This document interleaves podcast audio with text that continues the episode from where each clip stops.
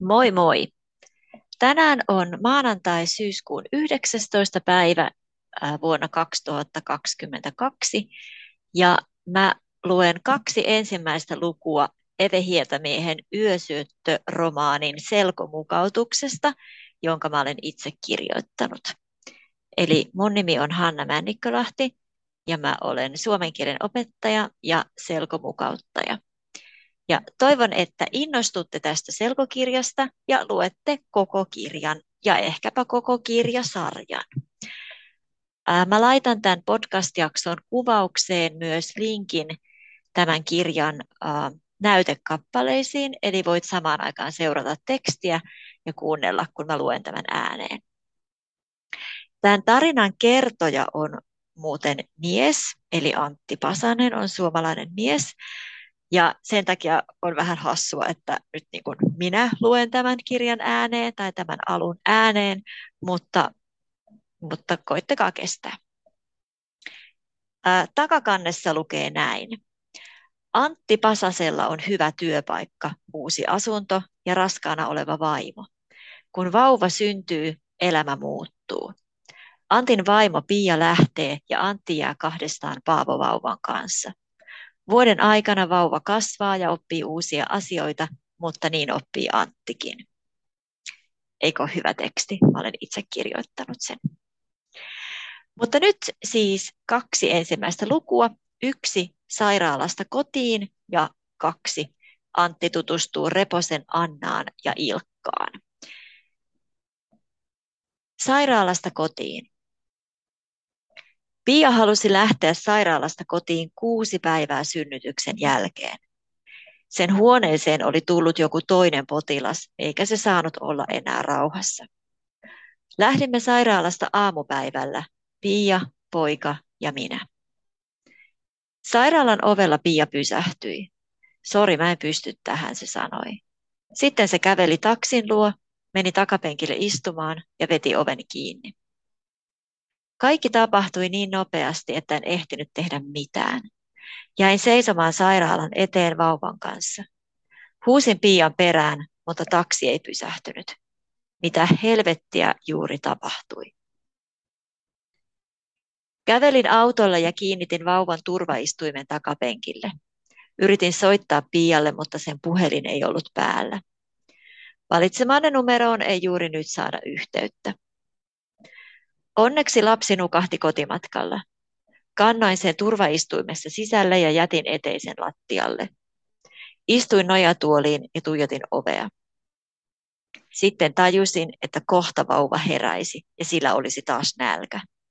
Tarvitsin maitoa, äidin maitoa. Etsin kaikista kaapeista ja laatikoista, mutta missään ei ollut äidin maitoa. Pia ei ollut ostanut sitä. Kannoin pojan takaisin autoon ja ajoin kauppaan. Tuijotin maitohyllyä ja yritin etsiä äidin maitoa. Kysyin myyjältäkin, mutta se vain pyöräytti silmiään ja käveli pois. Sitten palasin autoon ja yritin taas soittaa Pialle. Kotona poika heräsi. Silloin muistin perheen, joka asui samassa talossa. Reposet. En tuntenut niitä kovin hyvin, mutta niillä oli pieni lapsi. Otin pojan syliini ja juoksin reposille. Antti tutustuu Reposen Annaan ja Ilkkaan. Soitin ovikelloa ja toivoin, että nainen tulisi ovelle. Tietysti mies avasi oven. Päivää ja anteeksi, että häiritsen. Minun pitäisi puhua vaimonne kanssa, minä sanoin. Tunsin itseni idiootiksi.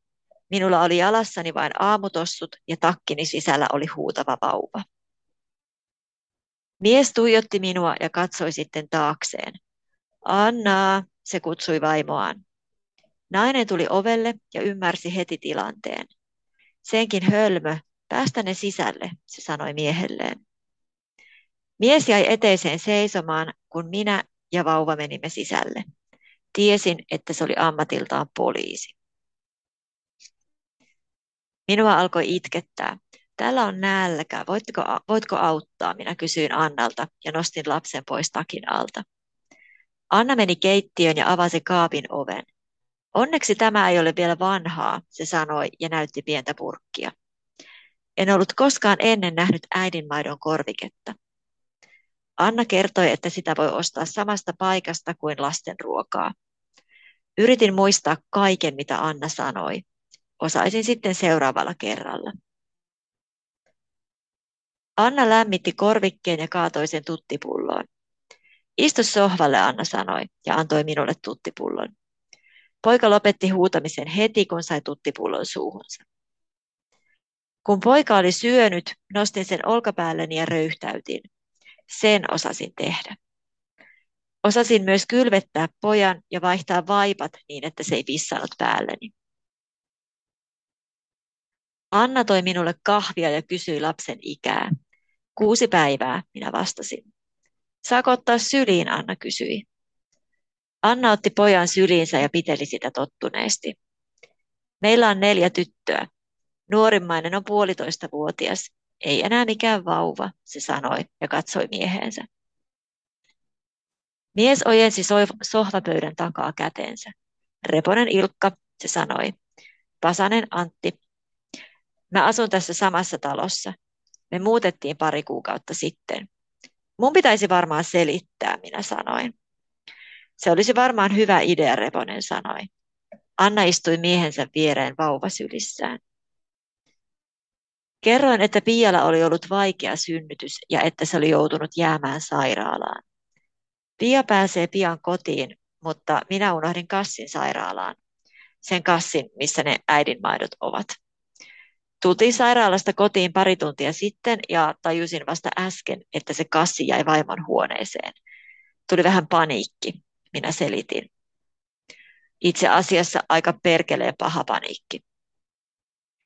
Reponen tuijotti minua. Se tiesi, että minä tiesin, että se ei uskonut minua. Minä voin käydä teidän puolesta kaupassa. Vauva on vielä niin pieni, että sen kannattaa pysyä sisällä, Anna sanoi.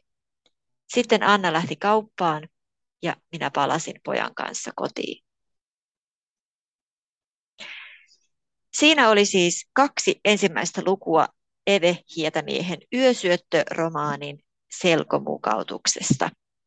Nyt mä painan stop recording ja laitan tämän mun podcastiin. Moi moi!